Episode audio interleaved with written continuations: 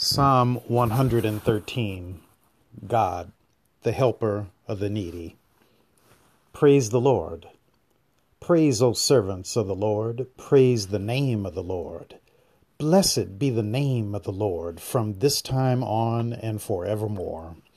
From the rising of the sun to its setting, the name of the Lord is to be praised. The Lord is high above all nations, and his glory above the heavens. Who is like the Lord our God, who is seated on high, who looks far down on the heavens and the earth? He raises the poor from the dust and lifts the needy from the ash heap, to make them sit with princes. With the princes of his people, he gives the barren woman a home, making her the joyous mother of children. Praise the Lord. Let us pray.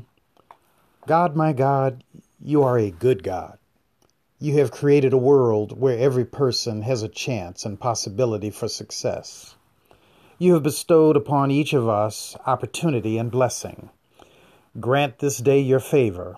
Show me today what you would have me to do, have me to do, and have me to think. Make me a tool of your love. Make me a messenger of your mercy. Make me a stepping stone of your peace and salvation. In Jesus' name I pray. Amen. This is Reverend Nick Hood. Thanks so much for taking the time out of your busy schedule to pause for just a moment to listen to the Word of God.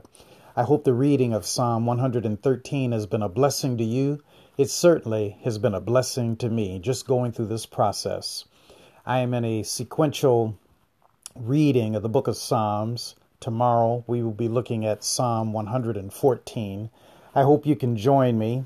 And if you're ever in the Detroit area, I hope that you'll stop by the church where I am honored to serve as pastor and senior minister, the Plymouth United Church of Christ, which is located at 600 East Warren Avenue, right at the tip top of the Medical Center of Detroit.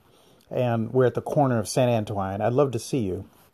We worship on Sundays at 8:30 and 11. We also worship on Wednesdays at noon. Until tomorrow, when I'll be reading Psalm 114, God bless.